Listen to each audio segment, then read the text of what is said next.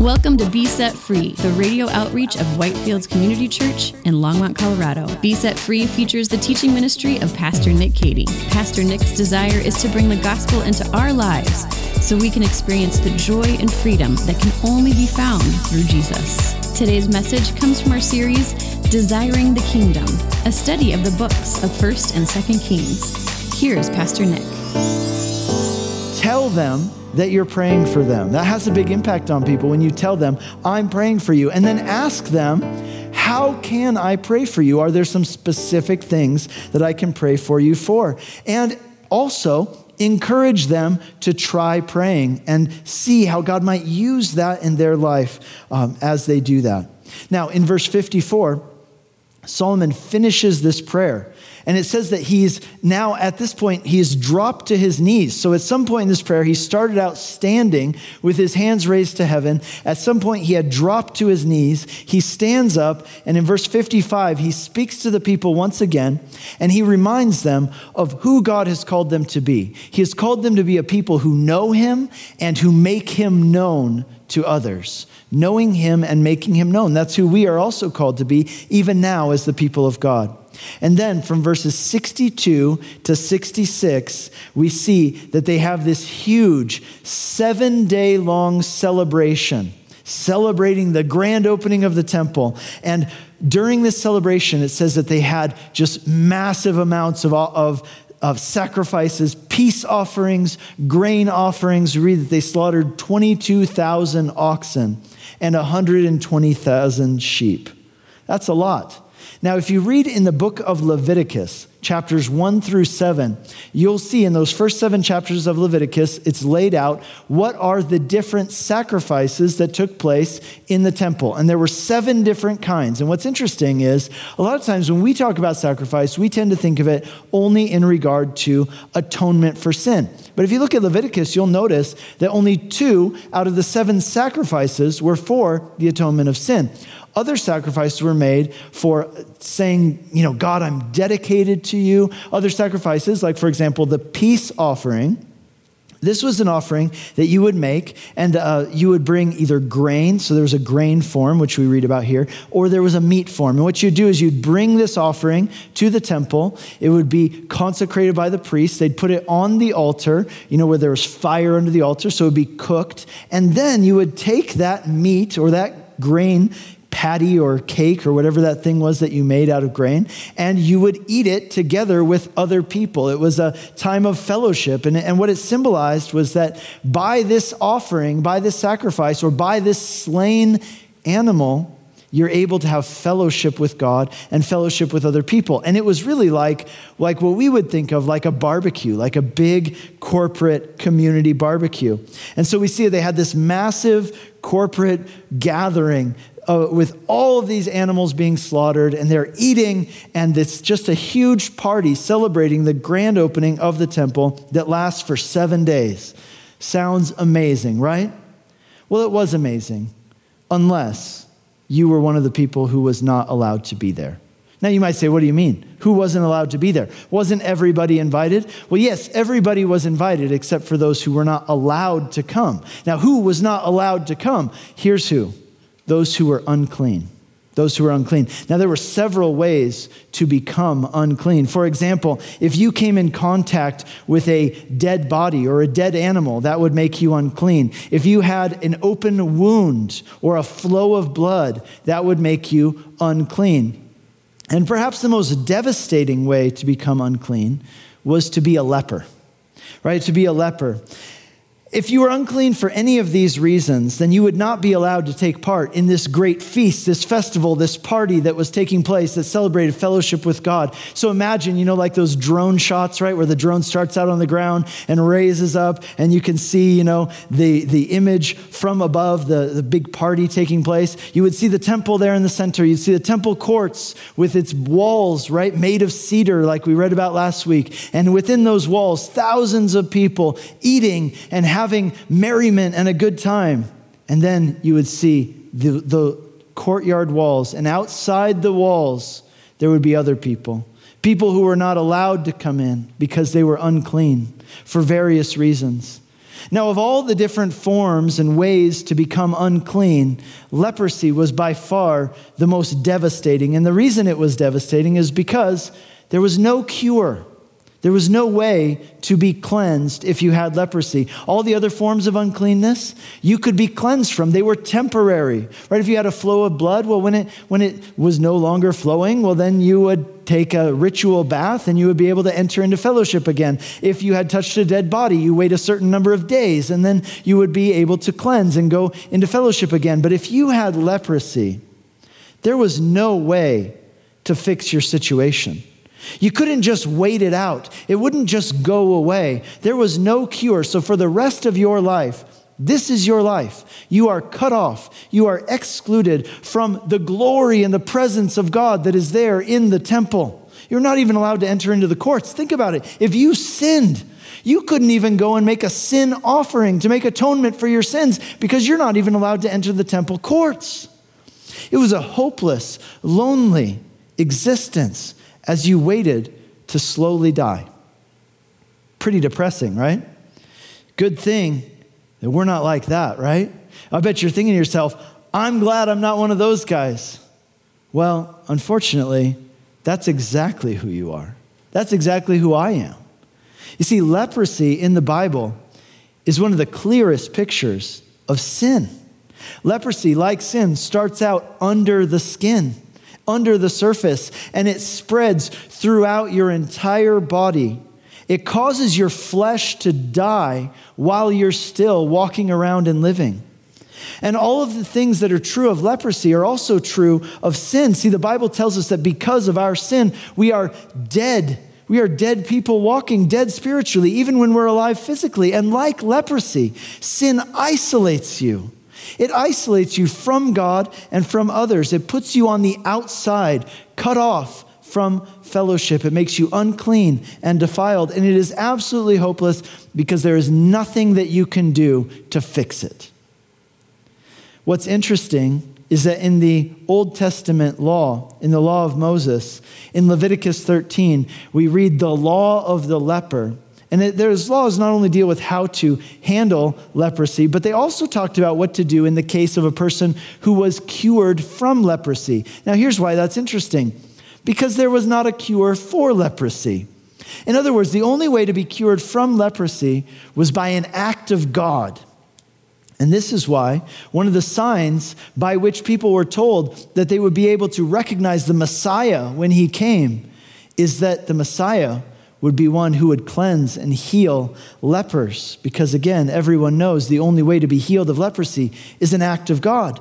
And so when Jesus came along and he started saying, and people started saying, this guy is the Messiah, he's the promised Savior, their immediate question was, among many questions, but one of their questions was, okay, does he heal lepers? We read that one time a delegation came to Jesus of John the Baptist followers, and they said, Jesus, we just want to know for sure, are you the Messiah? And Jesus says, Well, look around. What do you see? The blind are able to see. The lepers, he said, are cleansed. And the gospel is preached to the poor. He goes, What more proof do you need? In other words, this was the proof that Jesus was the Messiah, that he healed lepers. And the good news of the gospel is this Jesus did not only come to heal the leprosy of lepers back then, but Jesus has come to heal you and to heal me of our spiritual leprosy as well. See, we were on the outside, cut off from fellowship with God because of our defilement, because we were unclean, unable to do anything to fix our condition. But Jesus came, and on the cross, He took our defilement upon Himself. He was nailed to the cross, and our defilement was nailed to the cross with him. And by faith, as we are raised to new life through his resurrection, through his life, we become new creations, free of that leprous condition.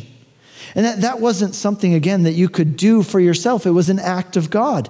You, and so, so here's what's happened. Because you have been cleansed in Jesus, now you can enter into fellowship with God. You can enter into that feast. And one day you have this promise that you will be brought into the feast to end all feasts when God seats you at his table and you enjoy fellowship with him forever. This glory cloud, by the way, We see it throughout the Bible, but this wasn't the only manifestation of God's glory that we see throughout the scriptures. There was another manifestation of God's glory, equally as great, perhaps, and actually certainly greater. Remember, glory, how did we define it? It is the radiant outshining of God's character. We're told in John, the Gospel of John, chapter 1, that the Word was God. And then we're told that the Word became flesh and dwelt among us, and we have seen His glory. Glory as of the only Son from the Father, full of grace and truth. In Colossians chapter 1, we're told that Jesus, in Jesus, all the fullness of God was pleased to dwell. In other words, Jesus is the ultimate manifestation of God's glory, the outshining of God's character, made tangible and visible for us to see and feel. In Jesus, we see God's character in a walking, talking, touching person. If you want to see the glory of God manifested, it is found most fully, most clearly, most perfectly in Jesus. But that's not all. Not only has God, uh, not only is Jesus the perfect manifestation of God's glory, and not only did Jesus come in order to cleanse us from our spiritual leprosy so that we who were defiled could be cleansed, so that we who were cut off could be brought near, but, and this is our second point as we move through this, just as God's glory filled the temple, God has placed the light of his glory in us who believe. He has placed the light of his glory in us who believe. In 2 Corinthians chapter 4, we're told something incredible and astounding, and that's this that God, who said, Let light shine out of the darkness, has shone in our hearts to give the light of the knowledge of the glory of God in the face of Jesus Christ. In Colossians chapter 1, we're told by Paul the Apostle that there's this amazing mystery, this great treasure that has been put in us as Christians. He calls it Christ in you the hope of glory. You've been listening to a message by Pastor Nick Cady of Whitefields Community Church in Longmont, Colorado. We'll get back to the remainder of this message in a moment. We are open for in-person worship on Sunday mornings at 8, 9:30, and 11 a.m. We have implemented procedures to ensure your safety as we gather for worship and studying God's Word. Come grow with us on Sunday mornings, online or in person at 8, 9:30, and 11 a.m. Now, back to Pastor Nick with the remainder of today's message. See, what happens when you put your faith in Jesus is not only are you cleansed from spiritual leprosy, not only are you brought into fellowship with God, but God actually indwells you by his Spirit. Jesus Christ, the manifestation, the fullest manifestation of God's glory, not only came and lived here on earth, but now for those who put their faith in him and embrace God's grace, he comes and he indwells you. See, what we're told there essentially in 2 Corinthians chapter 4, verse 6, is that the same glory that filled the temple, the glory of God, he has now placed that same light of his glory in us who believe. It's incredible, right? Now, now here's the question why would he do that? Well, look, look at what it says in 2 Corinthians chapter 4. In the very next verse, verse 7, it says this We have this treasure of God's glory, the light of his glory, in jars of clay. Now, what, is, what does that mean? That's referring to our earthly physical bodies right? These bodies of ours that were made from the dust of the earth, and to the dust they will return. Paul is comparing them to earthen jars, not ornate ceramic, marble, or golden, you know, vessels. No, no, no. Think terracotta jars, right? Rough pots made of clay and mud. That's you and me. We're earthy, we're, we're dirty type of people. We're made from the dirt of the earth, and to the earth we will return. And yet, in these dusty bodies, God has placed this incredible treasure, the light of God's glory. But the question is this why would God do that? What would, what would be the purpose in Him putting His glory inside of me or inside of you? Now, we talked about last week how the temple was a foreshadowing of who we become in Christ. And just as God, even though He's omnipresent, His presence was specially present there in the temple in a special way. The same is true for us in Christ. And just as the glory of the Lord filling the temple was God's stamp of approval on the temple, in the same way, God's placing of His Spirit inside of us is like his stamp of approval on us. In fact, the Bible tells us exactly that in Ephesians chapter 1. We're told this In him also, that's in Christ, when you heard the word of truth, the gospel of your salvation, and believed in him, you were sealed with the promised Holy Spirit, who is the guarantee of our inheritance until we acquire possession of it to the praise of his glory. A seal that he's talking about, it was a stamp that you would put into hot wax. So maybe you had a letter, you put wax on the envelope, and you would stamp it with your personal seal. It was like your signature. It's like signing off on an important document or official letter.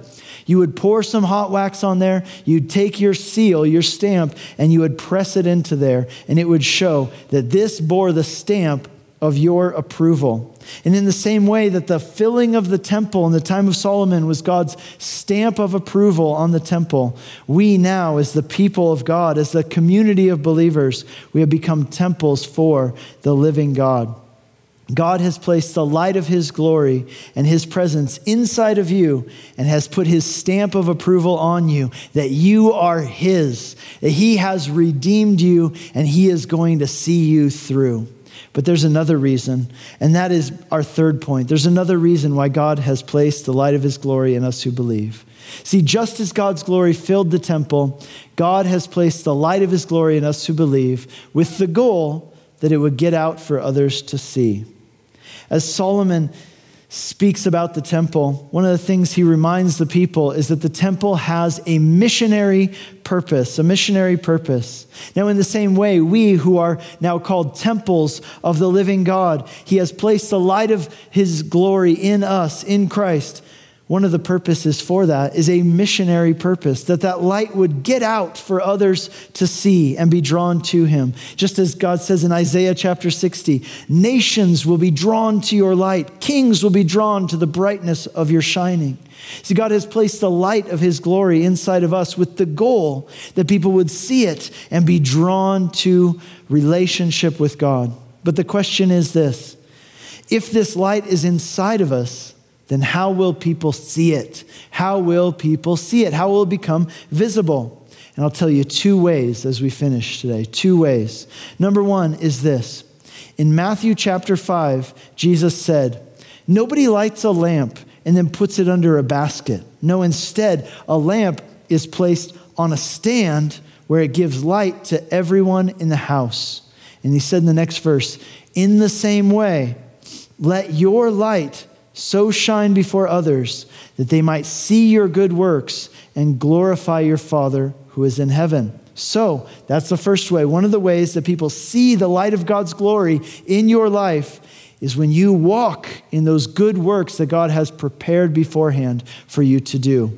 People see the difference that God has made in our lives. But there's a second way, and this is where I'd like to finish today. The second way that people see the light of God's glory that He has placed within you is through brokenness. Remember, we talked about that at the beginning brokenness. How does light get out for other people to see? One of the ways is by those clay jars that we are being broken so that the light can shine forth. You know, when uh, Rosemary and I were first married, we had a set of dishes in our house that Rosemary inherited from her dad when he passed away. And so, of course, they were very meaningful to us, and we kept them with us. And as we moved from different flats and different places where we lived, and as we had kids, and they would inevitably get uh, knocked off the table, they'd fall on the ground, and some of them would break. And so, what I would do whenever these dishes broke is that I would take them and I would glue them back together with super glue. And two things would happen when you glued those dishes back together with super glue. One interesting thing is that the glued up parts, right, where the glue was, was actually stronger than the parts that had never been broken. The other thing that happened was this whenever these dishes broke, you know how dishes are, when they break, there are small pieces that are lost in the process. So when you glue them back together, you end up with cracks and holes. And if you held those plates or those bowls up to a light, the cracks and the holes, you could actually see the light streaming through them. And that's a perfect picture of who we are as clay jars. There are moments in our lives where we get hit, where we get banged around, and we break and we crack. And God, in His loving mercy, He takes us and He glues us back together. And those parts of our lives where those breaks took place and He's applied the glue to heal those cracks, oftentimes those parts in our lives actually become stronger than they were before. But when we're broken, there are small parts of us that are lost as well in the process. And it's through those cracks and those holes that are left behind that the light of God's glory that is within us can shine forth for others to see. And as the light of God's glory shines out of those broken but healed parts of your life, it can bring God's light into the dark places of other people's lives. This whole picture of light being contained in a clay jar, it reminds us of a story in the Old Testament in the book of Judges, chapter 7. Maybe you've heard of Gideon before. Well, Gideon had a small number of people, and the army of the Midianites was camped against them. They were harassing them, giving them a hard time, and they were about to wipe them out. And so Gideon is told in the middle of the night to take this small band of people. They don't have enough people to fight the Midianites themselves. And so he, God says, Here's what I want you to do I want you to get a torch. Every man needs to carry a torch. And I want you to light these torches, but I want you to put them inside of or encase them in clay jars. So there we go, right? Light inside of clay jars. And so, what do they do? Well, they go in the middle of the night, in the darkest moment of the night, and they surround the Midianite camp while the Midianites slept. And on the count that Gideon gave, every man took his clay jar, and at the same time, they broke those jars. And what happened as the jars were broken? The light that was within them shone forth. And through that tactic, God's people were victorious. In other words, light, in order for the light to be revealed, the clay jar had to be broken. And friends, isn't that often the case in our lives as well? God does some of his greatest work in us and through us through moments of brokenness. It's not comfortable in the moment. No one wants to be broken, but God does big things in us and through us by allowing us to be broken. Maybe you remember another story a woman who anointed Jesus' feet on the night before he was crucified. It says that she brought this perfume that came in an alabaster box. And in order for that beautiful aroma of the perfume to be released and poured out so that people could smell it and feel it, what had to happen? That alabaster box had to be broken.